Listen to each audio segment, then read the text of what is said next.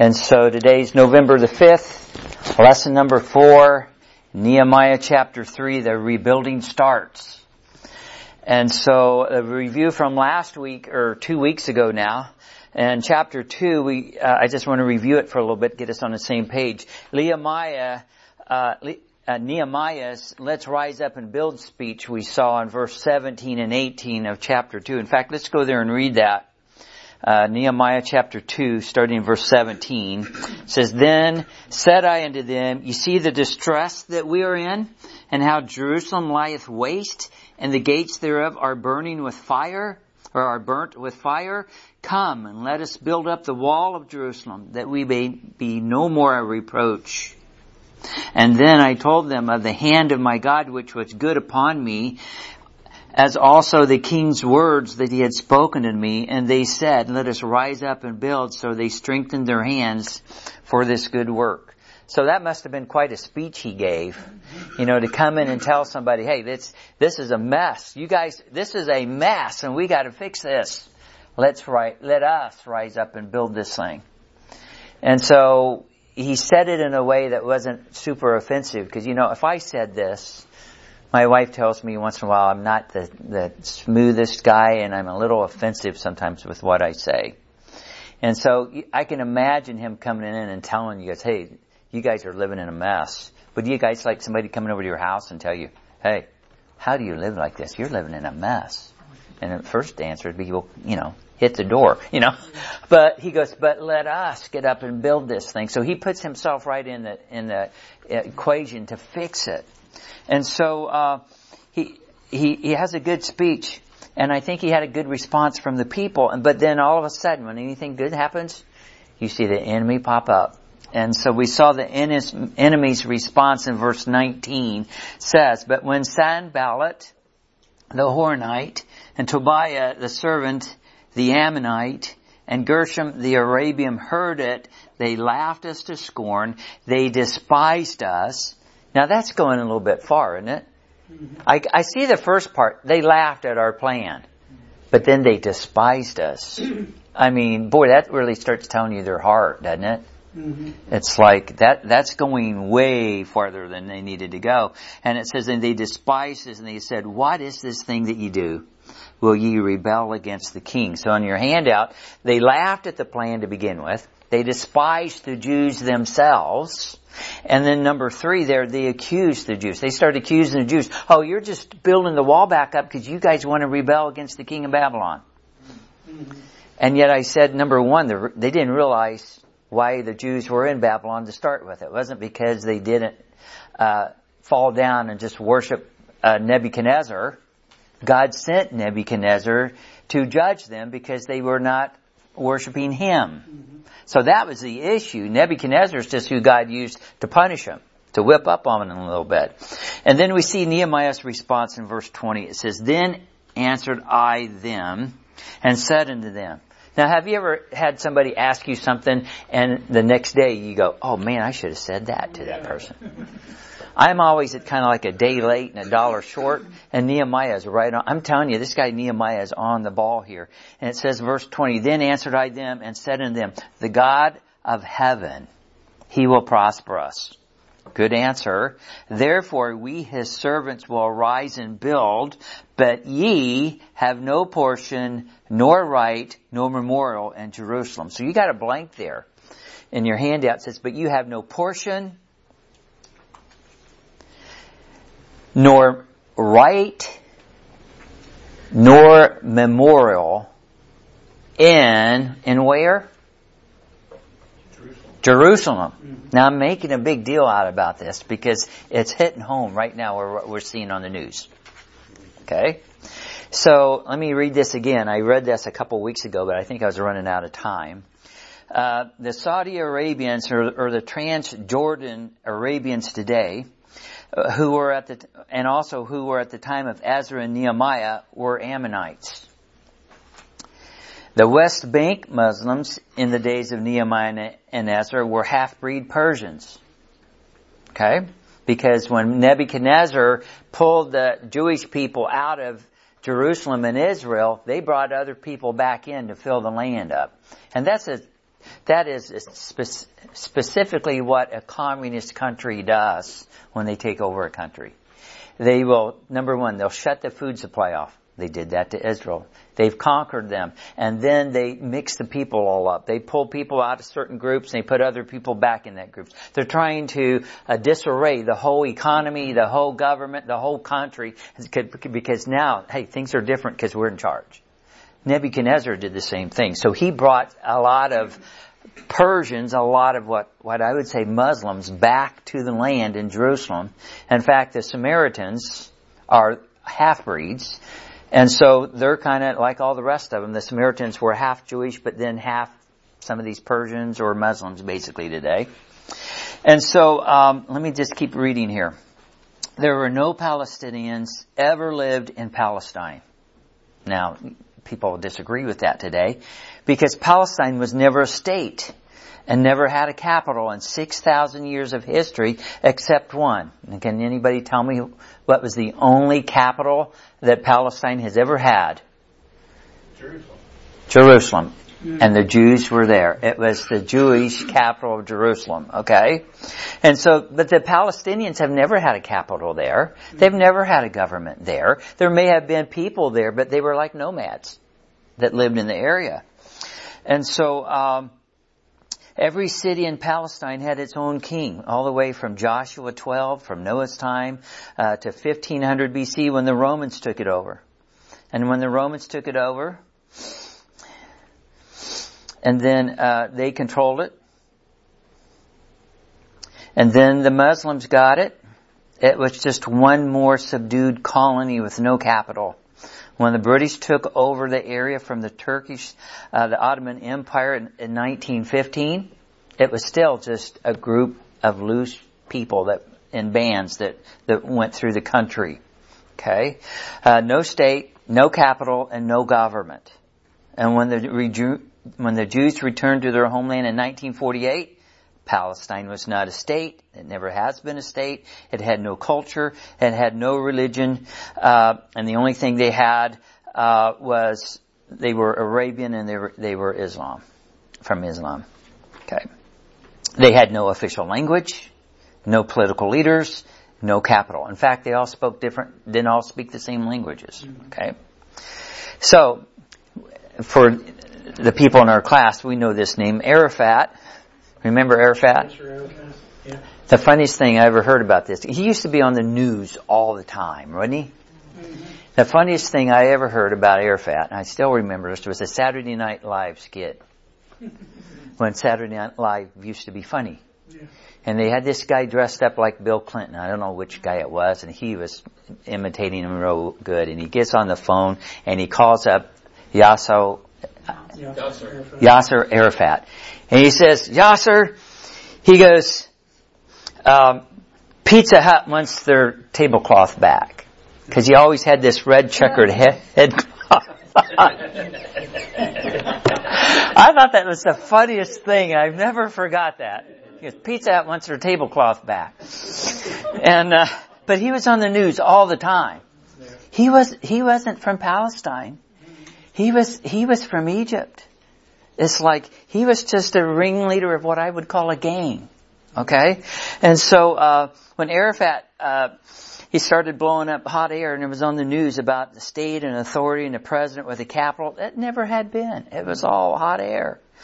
Uh, and they never, there was never a capital there and they really didn't say anything about it. They let the Jews live there as long as the Jews didn't have a capital in a society. And once, Once they got organized in nineteen forty-eight, oh man, then they came out of the woodwork, okay? And so it was then the five Muslim nations attacked the Jews the next day after they declared a statehood in nineteen forty-eight. Uh, the president of the non-existent Palestinian state is Arafat. He's Egyptian. He founded the P L O in Egypt. It now numbers, and this is an old Uh, an old saying, or an old uh, news clip that I got. It's not a news clip, but written in a book. It says it now numbers nearly four million refugees who were not even born in Palestine. Okay, so a lot of those people on the on the Gaza Strip wasn't born there. Yeah. Okay, um, said let alone there, and none of a lot of them were not there when Israel arrived in nineteen forty-eight. All the news media, the outlets misrepresent the matters. All of them distort the truth. None of them are historically accurate. And all of them take the same stance that the Vatican takes. Isn't that interesting? Against Israel, which has been absolute consistent since the Balfour Declaration of nineteen seventy. You hear Brian talk about that all the time. Uh, and so what you see here is when we're at Nehemiah, and what this has happened uh, way before Christ. The prophecies that go on in the book of Nehemiah, the wall being rebuilt, Ezra going back, all that takes place way before uh, Christ even. And basically, we just read a statement here that says, what did he tell uh, these guys?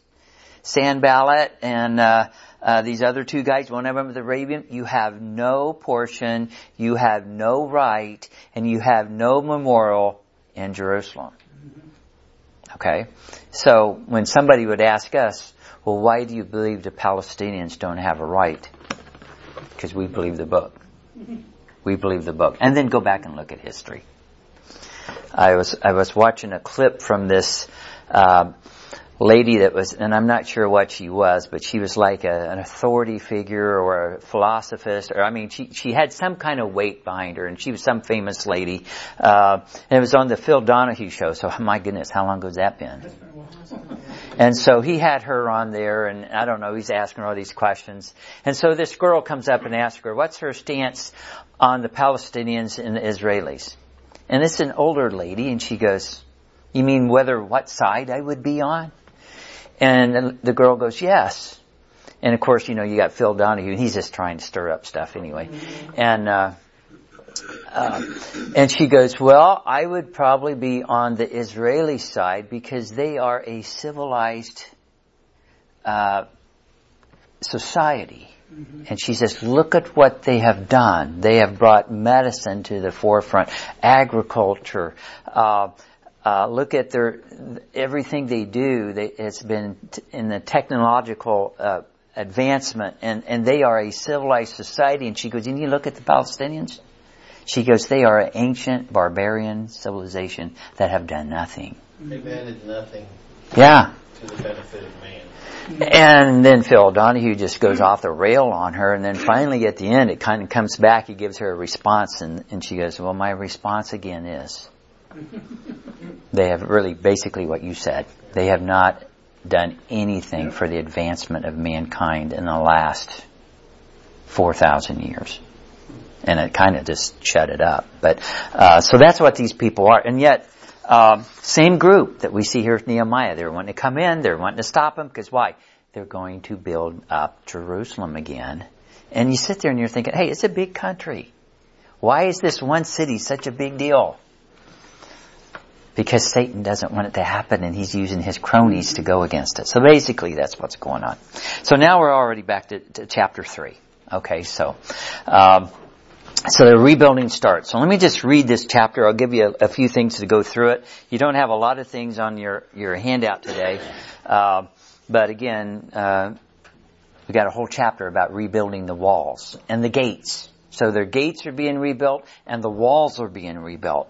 Then Eli, Eliashib, chapter three, verse one, the high priest rose up with his brethren, the priest, and they builded the sheep gate, and they sanctified it, and set up the doors of it, even unto the tower of Meah, and they sanctified it unto the tower of Hananiah.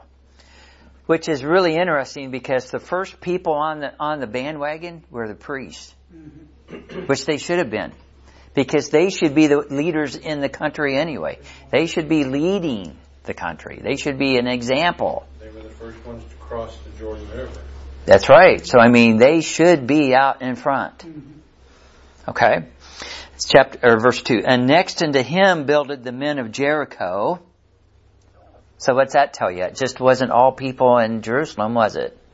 Uh, they were from Jericho, and the next unto them builded Zakur, the son of Imri. Now bear with me, I'm not the best at pronunciation these words, and if you aren't, let me know, I'll get you to read it. Uh, verse three, but the fish gate did the sons of Hasenabilled, who also laid the beams thereof and set up the doors thereof, the locks thereof, and the bars thereof. So, I mean, man, when they started building this thing back up, I mean, they were fortifying it. Okay? Verse four. And next unto them repaired Merimoth, the son of Urijah, the son of Koz. And next unto them repaired Meshullam, the son of Berechiah, the son of Meshezabeel. And next unto them repaired Zadok, the son of Baana. I almost wanted to say banana, but that wasn't right. Verse five. And next unto them the Tekoites repaired, but their nobles put not their necks to the work of their Lord. Kind of interesting. He's, he he he talks about their nobles, their leaders. They really didn't put all in on this. Mm-hmm. You think the Lord's watching what people do? Oh, yeah. Now, some how, how many of you guys have ever been a pallbearer before? Okay, several of us. Yeah. I was helping a friend of, or uh, I was a pallbearer for a friend of mine, and we're packing the, the casket through the graveyard, and I felt like I was packing the whole stinking thing. And I'm like, dude, how much does this guy weigh? And then I'm thinking, oh, I know what's going on. There's like two or three of these guys, and they're just got their hand on it. So I don't know if that was the case, but that's what I felt like. Because I'm like, we picked this thing up, and we walk about five feet, and I almost went to my knees. And I'm like, whoa. And I'm like, aha. Somebody's not lift, not carrying their load. And and I'm like, God sees what we do, you know. And, and so apparently here, he it, it lists this group out. Verse six says, moreover, the old gate repaired Je- Jehoiada, Jehoiada and the son of Pasia, and Meshullam, the son of Besodiah, and they laid the beams thereof, and set up the doors thereof, and the locks thereof, and the bars theref. That's the second time we've kind of went through that, haven't we? Mm-hmm. Verse seven, and next unto them repaired Meliathah, the Gibeonite, and Jadon, the Marathonite, the men of Gibeon, another city, and of Mizpah, another city, unto the throne of the governor on this side the river. And next unto him repaired Uziel, the son of Her- Herhiah, of the goldsmiths. So now we've got some goldsmiths on the on the mix. Next unto him also repaired Hananiah, the the son of one of the apothecaries. So what's the apothecaries? Come on, this group up here ought to know. Apothecary is medicinal, isn't it? Yeah, like a pharmacy. It's like the the oil people, right? So. Are you feeling okay? No, you're just dozing. I need sleep. Okay.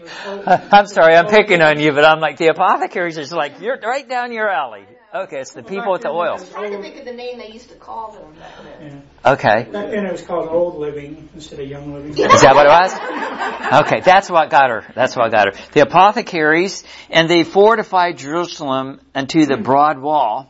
And next in them repaired uh, Rephaiah, the son of Hur, the ruler of half part of Jerusalem. So we're getting some high-level people in here.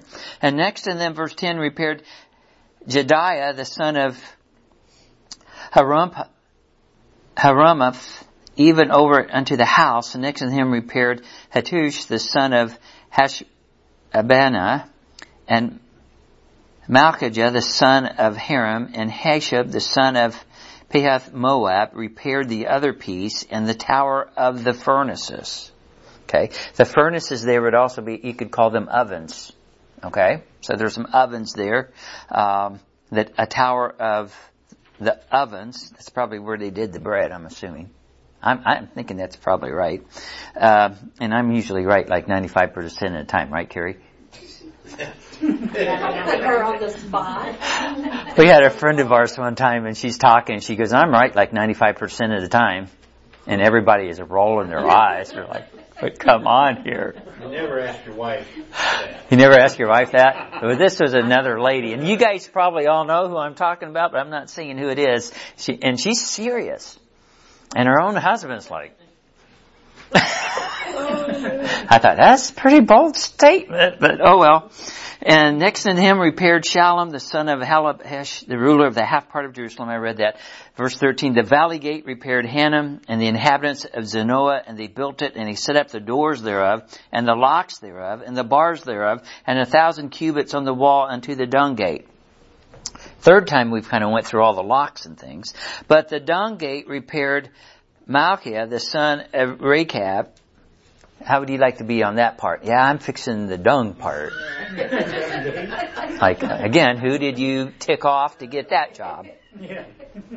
Um, but the dung gate repaired Malchiah, the son of Rechab, uh, the ruler of the part of Beth and Serum, and he built it and set up the doors thereof, and the locks thereof, and the bars thereof. But the gate of the fountain repaired Shallon, the son of Keliah, the ruler of the part of Mizpah. He built it and covered it, and he set up the doors thereof, the locks thereof, and the bars thereof, and the wall of the pool of Siloah by the king's garden, and unto the stairs that go down from the city of David. Now everybody's getting all this, right? Yeah, it's going in one ear and out the other. Okay. Verse sixteen. And after him repaired Nehemiah, the son of Azbuk, the ruler of the half part of Bezur, unto the place over against the sepulchres of David, and to the pool that was made, and to the house of the mighty. That's where I want to build. I want to build by the pool. Okay. The house of the mighty. Now, I hadn't thought about the pools being, you know, you know, laying by the pool. I was thinking about, at least you have water, you know. But I guess you could do both. Verse seventeen. And after him repaired the Levites, Rehum, the son of Baana. Next to him repaired Hashabiah, the ruler of the half part of Keliah, in his part. And after him repaired the brethren, Bavi, the son of Henadad, the ruler of the half part of Keliah. And next to him repaired Ezer, the son of Jeshua, the ruler of Mizpah. Another piece over against the going up to the armory. Hey, they got an armory too. Armory at the turning of the wall, and after him Baruch the son of Zabbai earnestly repaired the other place. Now hold on to that guy's name, okay? Let me read that again. After him Baruch the son of Zabbai earnestly repaired the other piece from the turning of the wall and to the door of the house of Eliashib, Eliashib the high priest, and after him repaired Merimoth the son of Urijah, the son of Koz, another piece from the door of the house of Eliashib, even to the end of the house of Eliashib. And after him repaired the priest, the men of the plain, and, and after him repaired Benjamin and Hashab over against their house, and after him repaired Azariah, the son of Meshezabeel, the son of Hananiah, by his house, and after him repaired Benua, the son of Henadad, another piece from the house of Azariah to the turning of the wall, even unto the corner. And Patel, the son of Uziel, over against the turning of the wall and the tower which lieth out of the king's high house that was by the court of, of the prison. After him, Pedaiah, the son of Perosh. Moreover, the Nethinims dwelt in Orphel. Now the Nethinims, you also see them, I think, in the in uh, Charlie and the Chocolate Factory, don't you? The Nethinims. The what? Oompas. The Oompas. Okay, I get those mixed up. Okay. I got to break this up once in a while. This is killing me. Okay, so remember the Nethinims dwelt in Ophel unto the place over against the water gate. Watergate. Watergate, I know. See Nix, look for Nixon anywhere here there. I don't see it though. Toward the east and the tower that lieth out. And after them, the Tekoites repaired another piece over against the great tower that lieth out, even unto the wall of Ophel. And from the horse gate repaired the priest, everyone over against his house. And after them repaired Zadok, the son of Emer, over against his house. And after him repaired also Shemaiah, the son of Shech, um, Shechaniah, the keeper of the east gate, and after him repaired Hananiah, the son of Shelemiah, and Hanan, the sixth son of Zaleph, another piece. That's interesting, the sixth son. And after him repaired Meshullam, the son of Berechiah, over against his chamber, and after him repaired Malchiah, the goldsmith's son, and to the place of the Nethinims and of the merchants over against the gate Mikcad, and to the going up of the corner, and between the going up of the corner unto the sheep gate repaired the goldsmiths and the merchants. Man, that is a mouthful.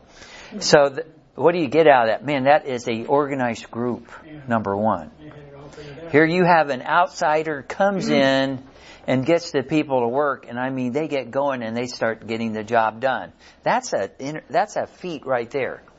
Because can you imagine the people living in Jerusalem, they've been living there for several years, and then uh Nehemiah shows up and they're like, who do you think you are? You know, it's probably got that attitude, but I don't see it here. They all start working. And so you have a handout there, and I'm going to, again, I'm going to try to wrap this up earlier today, so again, you can get a good seat out in the auditorium. Um, the rebuilding starts. There are forty-two groups that I just read that are involved in building this wall. So forty-two goes in your blank. So my point is, I want you to realize, hey, th- this is a big effort and a lot of different people. Okay? Now the people worked on areas that was closest to where they lived. Did you notice over and over it would say over by where they lived, over by where they lived. And so which makes sense. I mean, if I wanted to work on the wall around Kansas City, I wouldn't want to do the one in North Kansas City. I'd want to do the one on the south, because that's where I live. But it made sense. So the people worked on areas that was closest to where they lived. And men from other cities also came to help. We saw that in seven, verse thirteen, verse sixteen, seventeen, and eighteen. But not only the men worked, we also see women working there. Okay, look at verse twelve. Verse twelve says, let me turn back, says, and next unto him repaired Shalom, the son of Helohesh, the ruler of half part of Jerusalem, he and his what? His daughters. So he, he had some daughters that are working. I would suggest that probably there was a lot of people, a lot of wives, a lot of women, and probably a lot of kids even working on this project. Okay. So, uh, and then we see, how many gates did I read? Who caught that when I was reading through that, if he wasn't asleep? Twelve. There's twelve there. You were only asleep part of the time. God, sorry. Uh, she's up here just yawning away. I'm putting her to sleep reading this name and list. Yes? I noticed something while you were reading, that the Tekoites have two sections of wall. Okay. It could have been, yeah. And they didn't put their, their leadership was weak. They, they weren't interested in the work of the Lord. And they still had two sections, so they're probably a divided group. I hadn't seen that. But it was specific about, in verse twenty-seven, their, uh, their piece of uh, the wall was the great tower that lieth out to the wall of Ophel. Okay. And that was a little different than what we saw in verse five, right? Yeah. Um, yeah, so there must have been two sections of those. Okay. Uh, so there's a lot of people, women, children, twelve gates are listed here. They're listed on your handout. Let me just give you a little information about them. Number one, it starts off with the sheep gate. Did you notice it ends with the sheep gate? So the sheep gate is on the north side of the temple, and guess what it was used for? Sheep. Bringing in sheep for the sacrifices, and I would assume animal sacrifices, okay? It's located in the northeast corner of the temple. Today, uh, it's, there is a gate there in that same location, but it's called Saint Stephen's Gate today. So you have to realize that after, uh, they got back in, they got the walls built, and then after Titus, uh, destroyed Jerusalem in seventy A D, and they rebuilt it all up. And a lot of, now you got Catholic groups coming back in, and they're putting their names on some of these gates. So when you go over and you look at some of the gates today, a lot of them have different names than what, some of them will have the same names, but some of them have, for lack of a better term, a Catholic name to them. Okay. And so a sheep gate. It was the sheep gate that they brought their sacrifices in. Starting point and the ending point. Okay. Then it talks about the fish gate. And again, Rex, you're right. That's where they brought in the fish. Uh, it's located on the north wall. Fish were brought into the city by uh, uh, by the Jordan. Fish from the Jordan as well as the Sea of Galilee would have come in that wall. It's on the north side. Okay, so what I want you to realize, and I gave you guys a map, didn't I? Now this map is not really good. It's it's kind of hard to tell. But um, let me just hold this up here. So you've got this map, and this basically you got an area like this. Now this is basically the old town of Jerusalem. It sits in a in a top of a hill that basically is this shape. And then you'll see later on, you'll see Jerusalem just grows, the suburbs grow all around it. So part of these, part of this wall, this wall basically goes around the old city. Okay? And so then you will see some of the towers, some of the gates are listed on this if you can kind of read this. Uh, we'll see, in fact, you'll see a kind of a dotted line on the bottom. Uh, that starts at the Valley Gate, kind of goes around, and it basically, you'll see a note there. It says, Nehemiah continues. That was his night walk, that when he walked around it, we looked at a couple weeks ago. He kind of walks just around the south side, and he gets up to the east side, and he can't go any farther because there's just so much rubble around. So he gives up and kind of comes back, and he's like, I've seen enough, you know. That it's, if it's like this everywhere, the whole thing is a mess. So you can, uh, again, you got to have to picture that this was the old town uh, of Jerusalem, and part of this is broken down into uh, where the Jebusites were there when David took it over, which they call Mount Zion, and then Jerusalem. So a lot of times you'll hear the Bible talk about Mount Zion, and you'll talk about Jerusalem. Usually you don't hear the old part of the city, but like today when you go to Jerusalem, they'll tell you, well, this is the old section of the city, which is basically what we have our map of. Okay, so uh, so that's g- gives you a little more information. So you've got basically the city of David, which is the old city, and the city of Jerusalem is would be considered today the newer part, which would go a lot bigger than our map.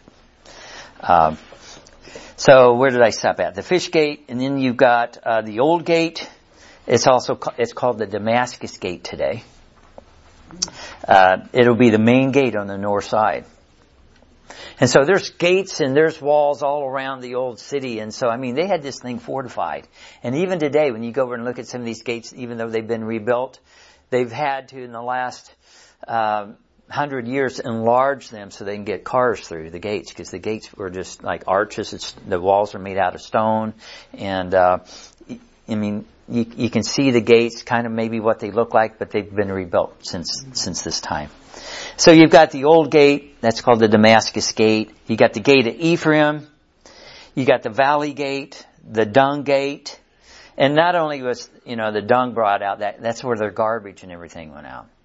So that particular gate of the city is where you took your dump, you took your stuff out, and it was the dump, and you took your stuff out outside the gate and just dumped it. Imagine living there. Yeah, I live over by the Dung Gate. No, you don't want to live there. Um, kind of like going through uh, uh, south side of Peculiar on the way down today. We kind of went by the waste sewage plant, and you could you could smell it today. And then you got the Gate of Sur, uh, number seven on your list. That is also called the Prison Gate. So we it's called the Prison Gate in the chapter I just read. Uh, but today they would call it the Gate of Sur. And you have the gate of the fountain, uh, which was near the pool of Shalom. And I've got references for all these, but I won't bore you to tears and give you all those. But if you want references, I can give them to you. You got the water gate. That was uh, verse twenty-six that, that rings a bell with us. It was built by the, uh, how do you pronounce that name? I want to say Nethinims. And these Nethinims, Nethinims, let me go, where was that? Somebody throw that out at me. Uh, verse twenty-six. Okay. Moreover, the Nethinims dwelt in Ophel unto the place over against the water gate toward the east and the tower that lieth out. That's kind of interesting to figure out who these people are. And these people are servants. And these people are servants from all the way back when Joshua came into the land. And there was a, a group of people that came from Gibeah to him, and they said, hey, we've, we're from a far country, and look at our moldy bread and our shoes and our clothes were all wore out. And they said, hey, make peace with us. They were Gibeonites. That's this group of Nethinims. That's their descendants. And as a result of them being basically coming to Joshua and said, hey, uh, basically what they said was, we want to make peace with you. We want, even... and we want to make peace with you so you don't come wipe us out. Basically, that's what they were saying. And Joshua's like, he didn't, they didn't ask the Lord, and he's like, well, okay, we'll make peace with you, but you have to be our servants. Which they gladly did because they thought they were going to die. These are their descendants, and they became servants in Jerusalem, and specifically to the Levites and to the temple area.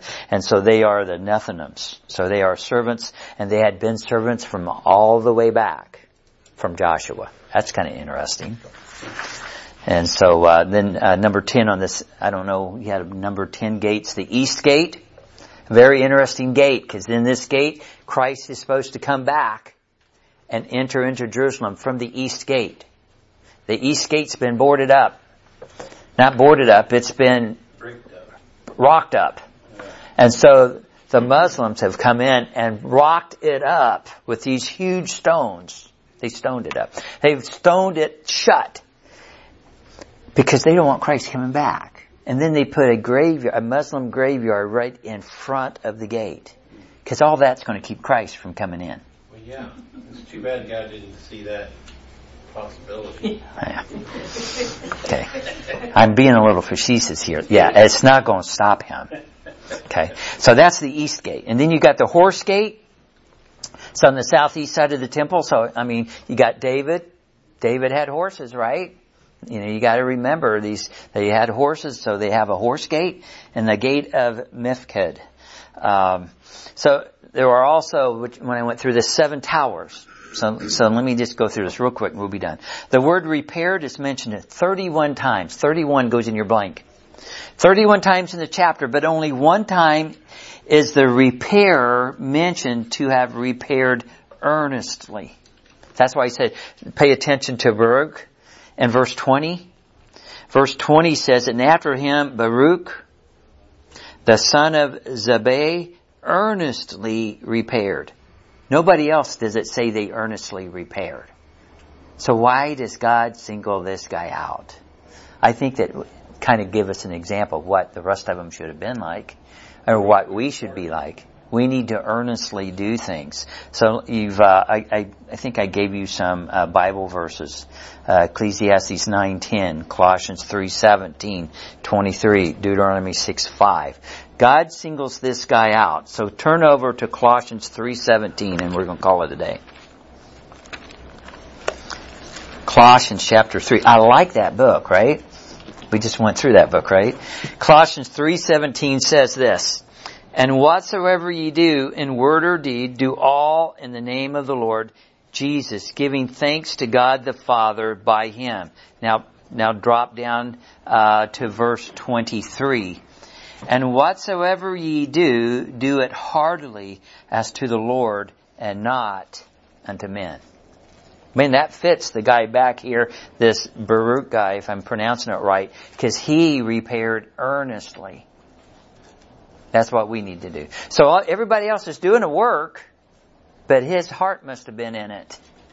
And God picked him out specifically for that. So that ought to give us uh, uh, kind of an example. You know, yeah, we, we I serve the Lord.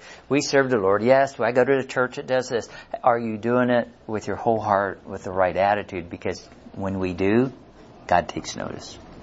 So let's pray and we'll get out of here. Father in heaven, we thank you for your word. I pray that we would be like this man that, that served earnestly, Lord, that everyone in our, our, our uh, group here would just uh, count the cost and realize the, the retirement of, of our actions, Lord, at the judgment seat of Christ that will be re- rewarded. And Lord, I just pray that we would serve you gladly, earnestly, and with our whole heart, because we love you, Lord. So we just ask for a good day.